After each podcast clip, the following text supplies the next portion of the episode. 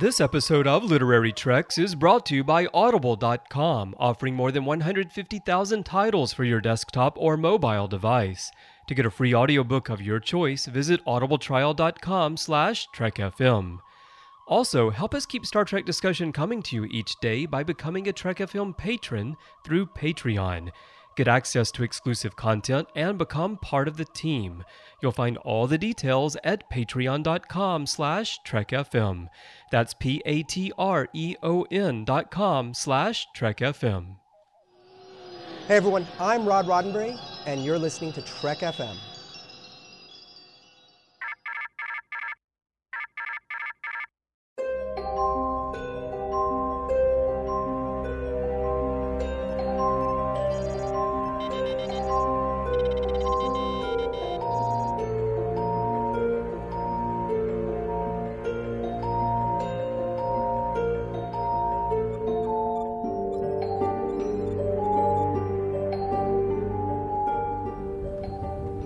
Taking all these books? I thought I'd take some light reading, in case I got bored. Welcome, everyone, to another episode of Literary Treks, Trek F M's dedicated books and comic show. We're so glad to have you back. And, of course, my name is Matthew Rushing, and I am joined, as always, by the illustrious Dan Gunther, Esquire. Dan, how's it going? Uh, not too bad, Matthew. Wow, I... You know, I've, every week I just get the best introductions on this show. Well, that's why you keep coming back. That's pretty much it, yeah. You should see him, guys. He's got one hand telling me no, and the other hand just telling me, keep it coming, keep it coming. Uh, I'll, uh, uh, your twenty bucks is in the mail. Um, so uh, anyway, um, I was excited, Dan, because, uh, you know, saw uh, some very cool news come out uh, for Star Trek book fans. And that was that uh, because of the fiftieth anniversary, Pocket Books has released all of its Star Trek ebooks in a D R M-free format. And uh, it's crazy. That's over seven hundred titles available. That's insane. Yeah, that's it's really, really cool because, you know, D R M-free really means you can uh, read them on any device you want. There's no kind of restrictions that way. And uh, yeah, like like you said, over seven hundred titles available at Star Trek Books dot com.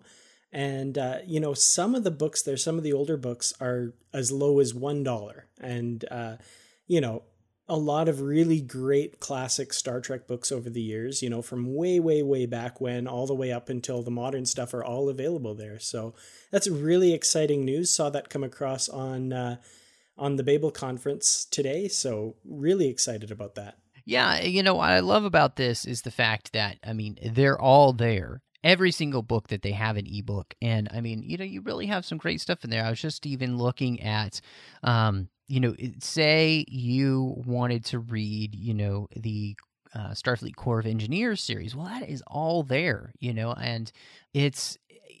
They're they're doing a great job of of trying to take some of those books as well and make them, you know, as, as affordable as possible for you, you know, like you said, having some of those books as low as, you know, a dollar is is just really cool. In fact, um, as we're talking here, I just thought, you know, I wonder I wonder what what what books can we get under a dollar ninety nine? And you know what's great? There are some books that we're going to be reading this year, Dan, that are ninety-nine cents. Oh, that's really cool. I hadn't actually looked at yeah. that. That's awesome. William Shatner's got a couple of books in there huh. uh, from his series. Dark Victory and Spectre are both ninety-nine cents. Oh, very cool. Well, I know where I'm going to be picking those up then. Yeah, I mean, isn't that fantastic, though? I mean, we're... We're helping them. They're helping us. Uh, they're helping out all the fans, really, to be able to celebrate, uh, you know, Star Trek books and the fiftieth anniversary.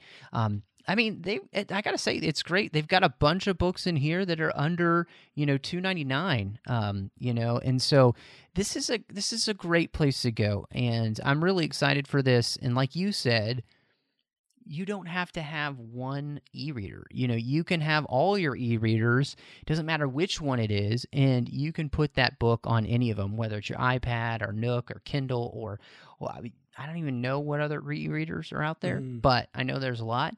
So it's great. And um, Of course, too, anybody that even has a computer can read these as well with the software you have on all the computers these days. So very cool. Uh, again, this is at Star Trek Books dot com. And uh, we'll link it in the show notes, so you'll have it there uh, on our website uh, for our, our show page. But uh, yeah, I'm I'm just very excited about this. Um, I, I think I think it's good for Star Trek to do these kind mm-hmm. of things, you know. Well, especially um, this year too, in the fiftieth anniversary, and really kind of use that event to get stuff out there. Yeah, not only that, but I mean, think about this too. Uh, it's fiftieth anniversary of Star Trek, but Star Trek books have played such an important mm-hmm. part, whether it was from the James Blish books all the way up to what we have now. You know, I think of, again, we talked at length about this last year when we were covering it, but the, you know, the Deep Space Nine relaunch really kicking off and a completely new way of doing Star Trek yeah. books that have really continued.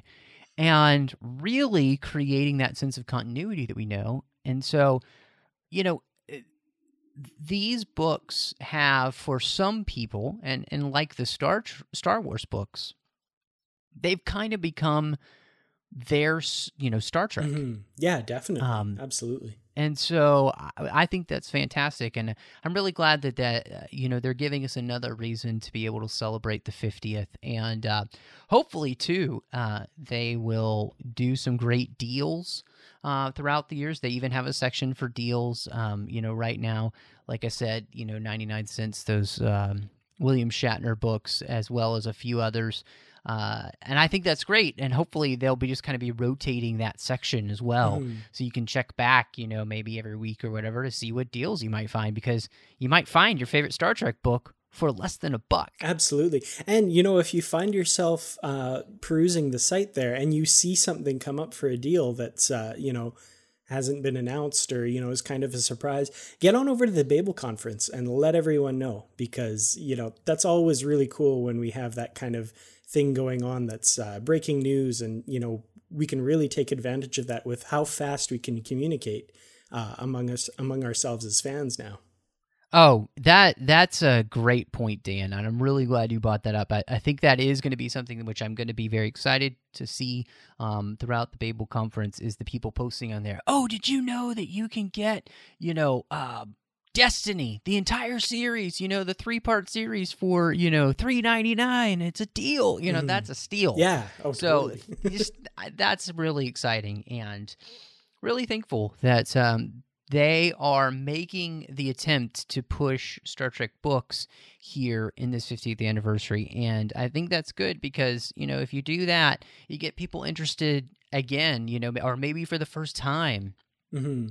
It really means that we'll continue on with that for maybe another fifty years. You don't know. I, I kind of have a feeling that Star Trek books may be around longer than an actual T V show. So, yeah, definitely.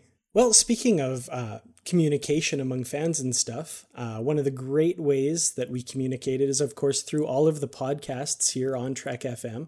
Uh, we've got podcasts covering every corner of the Star Trek universe and beyond, uh, and you can find us wherever you get your podcasts. If you're an Apple user, please be sure to hit that subscribe button and leave a star rating and review. This really helps us rise in the search results on iTunes. And of course, in this fiftieth anniversary year especially, really makes it visible and, and really possible for Star Trek book fans and fans of other aspects of Star Trek to find all of the podcasts here. If you're not an Apple user, we've got you covered as well. You can find our shows on Stitcher, TuneIn, SoundCloud, Windows Phone, and of course, you can stream and download the M P three file from our website and grab the R S S link there as well.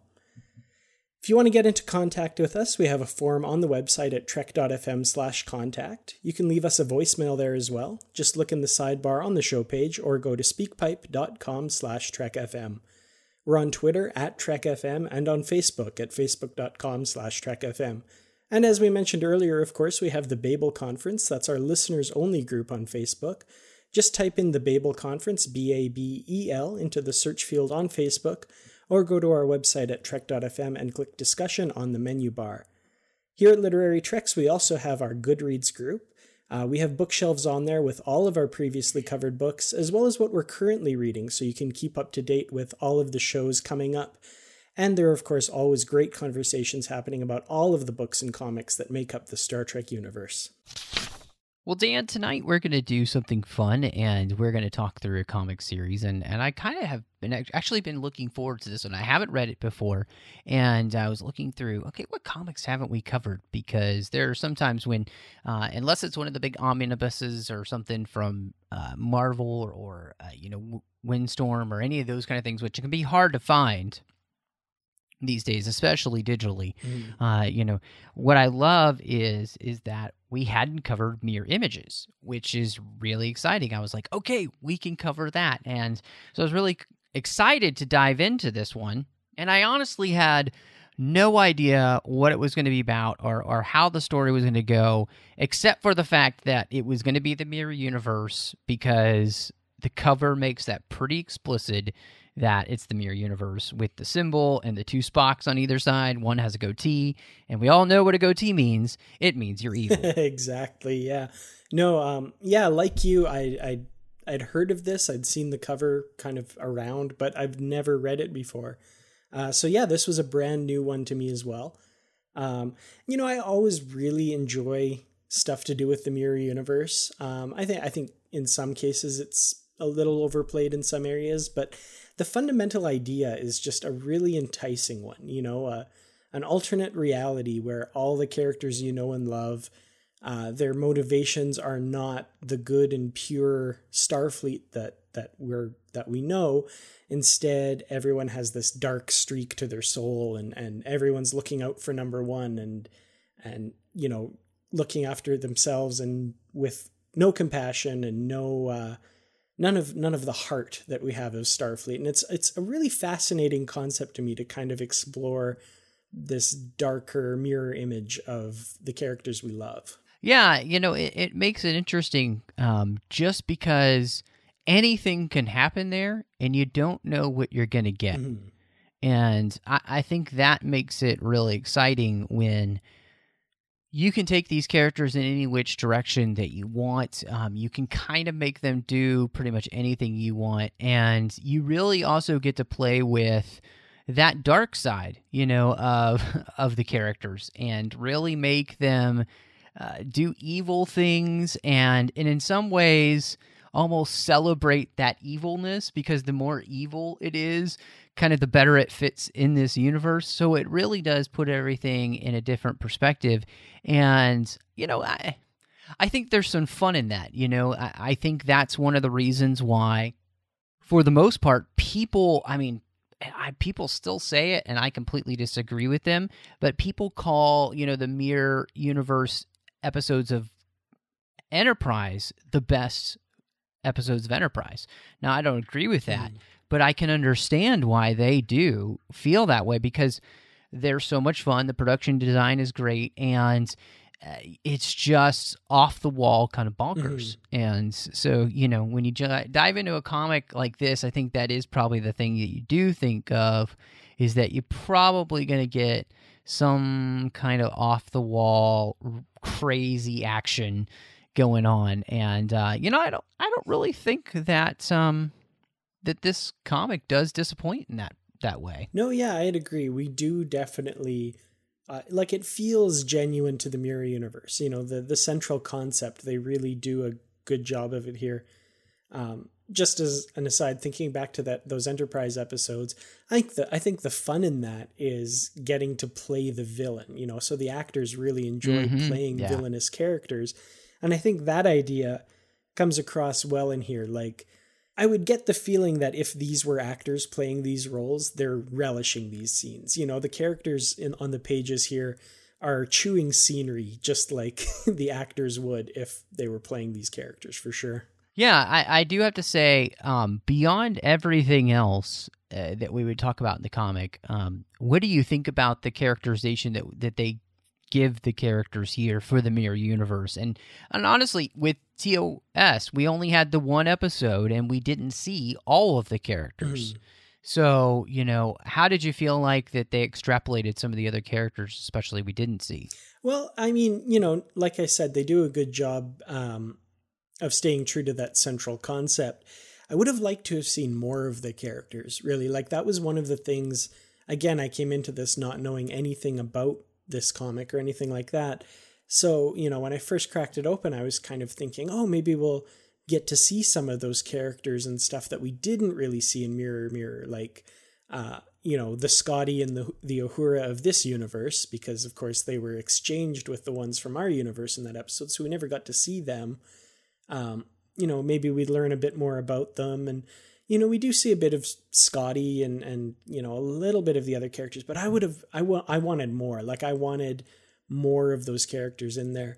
The ones they do focus on, which, you know, are Pike, Kirk, um, McCoy a little bit, uh, they do do very well here. And, um, you know, the one thing I was thinking is, you remember Phlox in In a Mirror Darkly? Mm-hmm. Uh, yep. Yeah, doing all experiments on animals and, you know, the crew yes. and, and torturing them and stuff. I kind of expected more of that streak in McCoy, like kind of a, a torturous, mm-hmm. evil, mad doctor scientist type yeah. person. Um, and yeah, they don't, they don't really go there. So, you know, it's not, you know, but you know, that's okay. What they do here is enjoyable. It is really interesting, um, what they actually do, because the storyline, and, and I was not expecting this, but it's very focused. Mm-hmm. Uh, the story here, except for the interlude we get, which is kind of an interesting interlude. Um, but the, the main storyline here is Pike is the captain of the Enterprise at this point. And this is, story is all about Kirk becoming the captain of the I S S Enterprise and how that happened. Um, and, and especially not just how that happened, but we learn the history behind uh, Kirk's device, which he uses in Mirror Mirror, that's his, led him to be able to have power for so long. And that, of course, Mir Spock will use in that episode to take down Kirk. Uh, so uh, it was fascinating to see that this story did have kind of a laser focus to it, um, that it wasn't trying to do too many things, mm-hmm. but um, I, I don't know. Maybe what, as we talk through it, I it, maybe it could have done a few more things. Um, maybe it should have been a little more action-packed, like a certain film I saw this last weekend called Batman v Superman. I, I could have maybe had more storylines going. It would have been nice. Mm-hmm.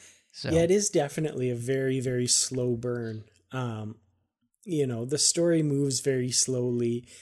It, uh, you know, we kind of see Kirk and Pike, um, not really facing off against one another, but kind of, uh, going through, um, these kind of machinations to, to gain the upper hand in this struggle that, you know, is kind of happening, but not really fully happening yet. And, uh, it takes a little while to kind of really get going here. And there's a lot of moving pieces on the board setting up and, and like uh, political power plays that, uh, you know, without any real action moving that forward until later in the story. Yeah, it is very, yeah, I can't explain any better. It is a slow burn, and the story is very deliberate in what it's doing. There, there isn't really any extraneous material whatsoever, and it is a it's an interesting story to watch how Kirk, the character, works his magic basically underneath the the watchful eye of Chris Pike, who does not trust this guy at all, and yet at the same time can't prove that he's being disloyal. Mm-hmm. And he, it just drives him crazy. And I kind of loved that, that what I, what I loved is that in the characterization of this Kirk, you were seeing the, some of the same things that made the Kirk that we know so successful. And I thought that was really cool. Um, because he does have that charisma that people like and that people respond to and that really are kind of drawn to.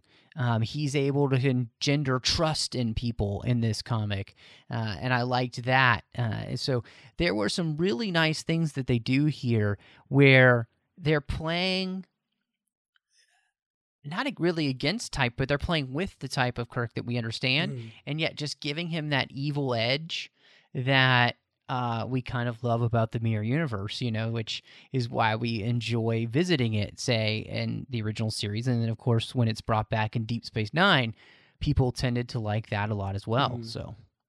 Yeah, definitely. It's, I, I do like that they do that. And it's interesting that you mentioned that, that there is a lot of our Kirk in this Kirk for sure. And, uh, yeah, like when he gives that, that trademark Kirk kind of smirk on his face. Yes. Yes. It's there, but there's also that evil glint in his eyes as well. Mm-hmm. And I think, yep. you know, I, I have some problems with some of the artwork in parts of this, but Uh, when they're doing things like that, like the extreme close-ups on the characters for the little micro expressions, those are really, really well done here. And uh, yeah, I love those. I find it really nicely done in the sense that I think the artwork is pretty beautiful. Now, I'm going to say one of the things where this, this comic, I think, suffers, though, is that, yes, the artwork is beautiful, but for the most part, each page has maybe three or four panels at the most. Mm-hmm. And I feel like that creates some great images because the artists are really able to create some nice detail. But I don't think that's really allowing them to have enough time to create a really impactful, you know, in-depth story with these characters. It's keeping everything moving at a very brisk pace mm-hmm. because uh, even on my iPad, this is the, the actual comic itself is only about one hundred twelve pages, uh, which is four issues here. Yeah. And so it's, it's, I don't know, it feels like it's just kind of like something's missing. Yeah, that's true. I mean, I, I read this last night uh, and I was really surprised when I got to the end as quickly as I did, because yeah, it goes by really quickly. And flipping back through it, you notice, yeah, there's, you know, four dialogue balloons on one page, two on the next, another three on the page after that. And it's, yeah, it's a very, it, the story moves quickly, um, because there's so little of it there, really. um, And you don't really realize it till you're done, that just how quickly it goes by because, uh, yeah, like you said, there's very there's a lot of real estate used by v- just a few images and a few pieces of dialogue. Mm-hmm. Well, it's funny. Uh, in light of Batman v Superman, I decided to go back and buy some of the D C comics with some of the big things that have happened that I haven't read before. So I'm reading Crisis on Infinite Earths now, which is from the eighties. And the difference there is astounding in the fact of how many balloons there are, how many panels there are on the page. It's it it's crazy that... It was really more about the story that they're trying to tell, and they're telling it with a lot of words, mm-hmm. um, and and not just images. And yeah, it was really interesting here because again, the artwork is pretty beautiful, but when you do only have like five to six word balloons on a page, it's a really quick read, and and so you're not really digging into. I feel like a ton of character. Mm. Um, and, and I think that's frustrating because like you said at the beginning, man, what I would have really liked to have seen more of Scotty in the story because that's not somebody we saw a lot of um, in Mirror Mirror. And I loved really getting to spend some more of a time with Christopher Pike. And then, of course, this Doctor McCoy. And they're really kind of like almost side characters, which is odd because they also play a pivotal role in the story. Mm-hmm. Yeah, it's weird. The uh, the little bit we do get about Scotty, I actually really like. I love these uh, close-ups on his face. Uh, he kind of, I don't want to say he's sniveling, but he seems like a more fearful character than any of the other characters here, and and kind of just trying to carve out his little place for himself because he's kind of so scared of retribution and that kind of thing. And you know, we get these little hints, but yeah, I would have liked to have seen a lot more here. I would have loved to have gotten, you know, a few solo scenes with some of these characters and what they were thinking and what their motivations were. Um, Although, you know, the singular focus on Kirk, you know, really does drive the story, you know, forward quickly, as quickly as it needs to, because, again, of the, the limited amount of uh, dialogue they've given themselves here. Well, and it's it, what was really interesting, too, um, and I, I kind of really in, like the, the way this story is going. So Kirk is building the machine in which he allows him to be able to monitor everything. And um, he has been engineering this with Scotty for a long time, but they need basically a bunch of parts from these Orions. And they use this setup with uh, Starfleet Command sending the Enterprise to meet with these Orion traders who have this dilithium um, to be able to make this happen. And I just thought it was really cool because, again, you were seeing the devious nature of this Kirk and how he really has his finger on the pulse of everything that's going on. And he's able to, I mean, he's just able to make everything work for him uh, mm-hmm. in the same way that, you know, we really saw Kirk in the original series find a way even to make the Kobayashi Maru, the unbeatable test, work for him. Because he cheated, you know, and like that's just he's he's so good at that here. So, um, yeah, it's just really really cool. And and I gotta say, uh, it gets pretty spicy in this comic. Uh, it's very very spicy. Some of the things that happen, um, yeah, um, much more so than I've ever seen in a Star Trek comic. That's for sure. Uh, like there's there's one panel in particular that I think the artist spent a lot of time on here, and it's it's easy to see why. Yes, I, I agree with you. I think they spent a lot of time on it, and and what it actually reminds me of, it it very much reminds me of the Enterprise episodes mm-hmm. that we got. Yeah, uh, you know, and how I mean, very very sexually charged. I mean, it, you know, um, I'm, I'm I'm especially thinking of the Hoshi scenes and everything like that. It, you know, uh, these these women are using their sexuality. Uh, these Orion women are using their sexuality. Uh, the it's it all fits very well within the universe, and so I think it's it's well done. It's it's not gratuitous, but it is just like, oh, okay, goodness, um, here we go. Yep, very much. I mean, if you thought Kirk was, and if you're a person who, uh, you know, thinks Kirk's a horn dog in the, you know, original series, then he's definitely one here in the Mirror Universe. So, yeah. Yeah. And what I find interesting too is, you know, kind of flipping Kirk's character a little bit in that, you know, he's not actu- actually really interested in these women. It's what they're doing for him that he's interested in. You know, he's using this rendezvous and these Orion women to smuggle some parts aboard, um, which, you know, I think is really interesting because he kind of turns them loose on Sulu and gets them to seduce him while he, you know, sneaks these parts aboard in their clothing. What little I also find it really interesting that he's smuggling parts aboard in their clothing, and they're wearing like maybe three strips of fabric between them. So, you know, these are very, very small components he's getting aboard. Yeah. Um, not only, I mean, what's funny is that he kind of feels like an evil James Bond. Hmm. You know how James Bond will, you know, he'll be with the woman because he's kind of like biding his time until something else comes. That's exactly how Kirk is with it's it's like, well, there's three Orion women, I have some time on my hands. Okay. You know, like it's it's not it's it's not about like him, it's really not about anything other than just, well, seems like a good way to spend a few hours and then I'll go about my day, you know. Uh, very careless and heart heartless, and it's exactly what you expect from a universe where everybody's just using each other. I mean, you know, these Orion women are are getting something from from Kirk that that, and he's getting something from them.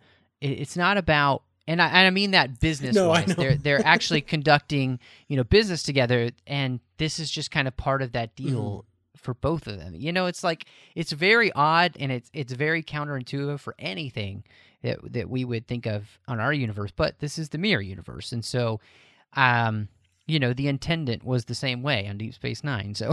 mm-hmm. Yeah, exactly. You know, it's just, it's a means to an end. It's not, uh, it's, it's not an end in and of itself, which, you know, I thought was, you know, a really interesting take on his character mm-hmm. here. Right. You know, and I mean, what we see of Kirk, what we see of the Mirror Kirk in the original series is, you know, a raving madman who seems incoherent and barbaric. But, you know, in this story, we actually find out that, you know, he's cunning and very, very intelligent. Uh, you know, so it's it's really interesting to to kind of get that side of his character here. What did you think about, you know, the way that this wraps up and the revelation of actually how Kirk has been able to pull this off the whole time? Because, you know, you feel like everything is going along, and then you get to the end and you realize, oh, Kirk had another player in the game that you may or may not have realized. Mm-hmm.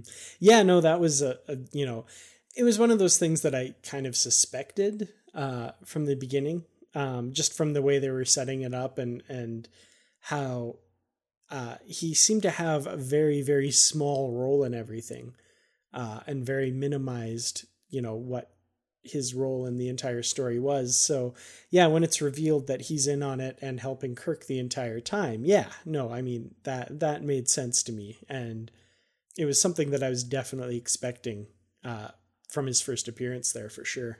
Yeah. I, you know, I kind of loved that it was Spock as the one that is the kind of other mastermind behind the scenes, and that he has been the one that's been playing Pike. Mm-hmm. He's got his attention and he's got his trust. And, you know, I, I think that that's uh, really, really cool to see, because I, it creates that relationship that they have there when you meet them in the Mirror Universe episode. You know, they have uh, a kind of bond there. And yet, at the same time, you know, Spock here has a character trait of being somebody who is very logical, and they're they're continuing to kind of build that here so that when we get to that episode, it all makes sense. And I just, I really liked that. I thought it was really cool. Mm. Yeah, for sure. No, like I say, it's something, you know, I'm I'm glad that that revelation was there, because uh, it was something that I thought, like, if Spock's role in this really is that clueless and that small, that would not ring true for me. But what ended up happening was, you know, that made total sense to me for sure. So what did you think about, um, you know, so Kirk gets the parts aboard uh, on these Orion women and stuff. And then we get this interesting little interlude here uh, where we kind of flash forward to Picard aboard, and it's not the Stargazer. What was it? The Star Crusher? I can't remember now. It's the Star, Star Crusher. Crusher. It's a ship that was named after uh, Jack Crusher here, and apparently his ginormous crush on Doctor Crusher, maybe? I don't know. So, something like that. Uh, yeah, apparently she's she's so wonderful, she's a Star Crusher. so, uh, I don't know. Uh, yeah, but I, I kind of liked that it wasn't named the same. And what was interesting to me about the interlude is just the way in which it plays off uh, that time between the original series where, you know, Spock has changed everything, and then what we get in Deep Space Nine, and kind of showing how everything has unraveled for the the Terran Empire. Mm. And this is just part of that. And I think, to me, honestly, I thought it was really cool. I wa- actually wanted more. I, I felt like there should have been another interlude mm-hmm. somehow. Uh, or maybe this should have been like a six-part series uh, or, you know, something like that, where every other comic was an interlude here, kind of showing the, you know, this is... The first part shows the the setup for Mirror Mirror, and this shows the, you know, the what happened after Mirror Mirror, you know, mm-hmm. like the ramifications of, of what, you know, Kirk from our universe or the Prime Universe set in motion. Yeah. No, I have to admit, I was, uh, again, how I was talking about uh, reading this and being so surprised that the ending came so quickly. I was actually really expect expecting another follow-up here. Uh, you know, so at the end of this story, Picard assumes command of the Star Crusher and kind of leads his crew off as, as a group of brigands, um, separate from, you know, the former glorious Terran Empire, which is now, you know, doing all these peace reforms and getting whittled away by the Klingon-Cardassian alliance. I totally thought they'd come back to that and show, you know, one of their campaigns afterwards or something like that. So, um, yeah, I was really, I was a little disappointed we didn't get more with this uh, crew under under the Shinzon looking uh, Captain Picard here.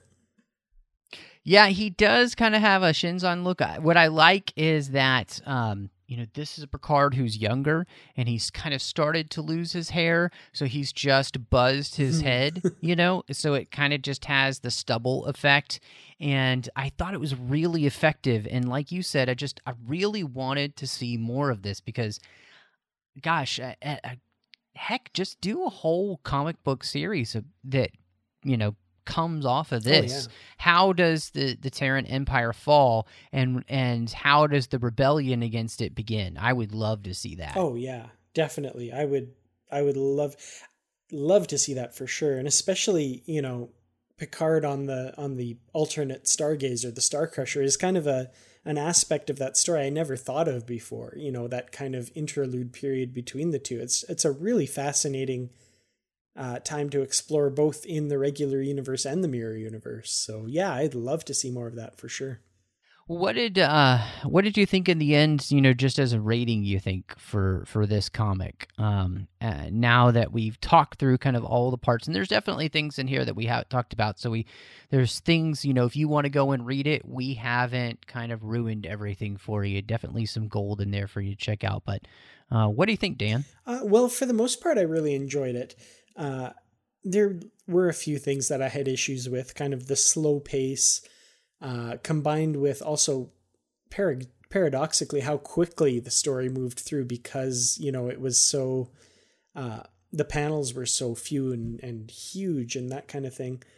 Um, a few bits of artwork I had a bit of problems with. The, uh, I don't think we're spoiling too much to say that there's a big climactic fight at the end, and yeah. It kind of goes on for pages and pages, and it doesn't translate really well to the, you know, drawn medium of the comic here. But, you know, it is for the most part a very, very enjoyable story. Lots of parts of the artwork I really did like. I thought, like I was saying earlier, those extreme close-ups and the expressions on the faces, I think the artist captured that really well. And the fact that in the mirror universe, if you're a true badass, you hold your phaser sideways. That's pretty cool. So um, I'd have to say overall, I would give this probably about a three and a half out of five exploding shuttlecraft. You know, it's definitely worth a read. It's, it's really interesting, a lot of fun. Uh, I think most Star Trek fans out there will get a lot out of this. I think that this is a good comic in the sense that, you know, so many times, I think, Dan, we talk about the idea that something is not laser focused enough and it's kind of loses you by the end. One of the, the strengths of this comic is that it does have a laser focus. It tells a complete story. It never loses you. And I think the end is just as good as the beginning. What it needed, I think, was just more. You know, um, I, I think it could have added some other side stories to it. Um, it could have added a little bit more complexity to the story. I think that would have helped. Or you could have just added more of the interludes and it spaced out those in between everything else. And I think it would have just made this even more enjoyable. I think what I'm saying is I enjoyed this. I just wanted more. Yeah. And that's never a bad thing. You know? No, not at all. Um, and so leaving me wanting more, I think, is great. And so I had to say I'm with you. I think uh, this is a solid three out of five Orion slave girls. And, uh, you know, so I definitely think it's worth a read. Um, I think you will probably see uh, what we saw is just, uh, yeah, it just could have been more, and uh, we would have loved it. Well, Matthew, I think we definitely both agreed the comic that we reviewed today worth a read for sure. Maybe not perfect. Could have uh, been a little, um, a little bigger, a little bit more, like you said. But I think generally, uh, you know, definitely a worthwhile read and a lot of fun this uh, to talk about this week. Yeah, no, I, I'm really glad that we decided to talk about this one. And I, like you said, I do think it actually is fun. It's interesting. It's well done. The artwork, for the most part, is fantastic. And, you know, that's really what you want out of a comic. So I, I can't complain at all. And I'm, you know, really glad that we get a chance to talk about all of these things uh, here on Trek F M. I'm going to mention real quick, we're going to be doing Live by the Code by Christopher L. Bennett. We're going to continue that. It just came out uh, about uh, the, the Enterprise relaunch, uh, continuing with the Rise of the Federation. So I can't wait to read that. I can't wait to talk with you, Dan. Mm-hmm. And we're going to have a special guest. So make sure to check back next week to see who that is. Um, but... We get to do all of this stuff here on Literary Treks and everything we do at Trek F M because of Patreon dot com. And we are a listener-supported network, and that means that we do need your help to keep this content coming to you each and every week. So please go to patreon dot com slash Trek F M and see how you can be part of our team and make sure that all the content that we have, um, we have over twenty different shows, special feeds, so much going on this year to celebrate Star Trek's fiftieth anniversary. Make sure that we can continue to bring you the best quality content out there. Just go to patreon dot com slash Trek F M. And with that, we have our associate producers here through Patreon. We really appreciate them for supporting us. We have Ken Tripp, Brandon Shea Matola, and Bruce Gibson. All of these guys, fantastic. So we really thank them for their support and making sure that Literary Treks specifically comes to each week. Now, Dan, when you're not trying to find yourself some Bolian brew... Ooh. There at the local local pub, where can we find you? You know, Matthew, I, I hear it's made with real Bolians. I know. ninety-eight percent Bolian every time. Nice. Well, when I'm not trying to get my hands on that, you can find me online. My website is Treklet Reviews, where I review Star Trek novels, both old and new. That's at w w w dot treklet dot com. You can find me on Facebook at facebook dot com slash Treklet Reviews. And I'm also on Twitter. My handle there is at Kertrats, K E R T R A T S. And I'm on Instagram. My username there is Kertrats forty-seven. And you can also find me on the Babel Conference posting and talking about all things Star Trek. Because, you know, we just don't have enough Star Trek in our life. And uh, Matthew, when you're not taking command of the Star Crusher and leading it on your personal mission to bring back the glory of the Empire, where can we find you? Well, nothing... like uh, comparing me to uh, like a fascist dictator. Thanks so much, Dan. Uh, but when I'm not doing hey, but that... But he looks like Tom Hardy, you, so that's pretty cool. Yeah, that's true. Um, you can find me on Twitter at Matt Rushing zero two. I'm on Instagram at M Rushing. I'm also doing The Orb here on the network with Chris Jones. We're talking about Deep Space Nine. Of course, I am the host of the General Geek Show here on the network, the six oh two Club, where we just pick a great new geeky topic each week that's from any of the other universes out there, uh, any of the other fandoms. In fact, we just launched the show, just had the show come out this week of Batman v Superman, so make sure you check out that. Uh, it's it's a movie that everybody's talking about and everybody has an opinion on, so we'd love to hear about it from you. And then, of course, uh, I do another show on a network called The Nerd Party, and you can also find that show on iTunes. It is called Aggressive Negotiations, and I do that with John Mills, and we talk about Star Wars. Each week we pick a interesting topic from the realm of Star Wars and just discuss that together, and it's a lot of fun, so I hope you'll join us there. And, and of course, you can find me on my own personal blog at forty-two life in between dot wordpress dot com.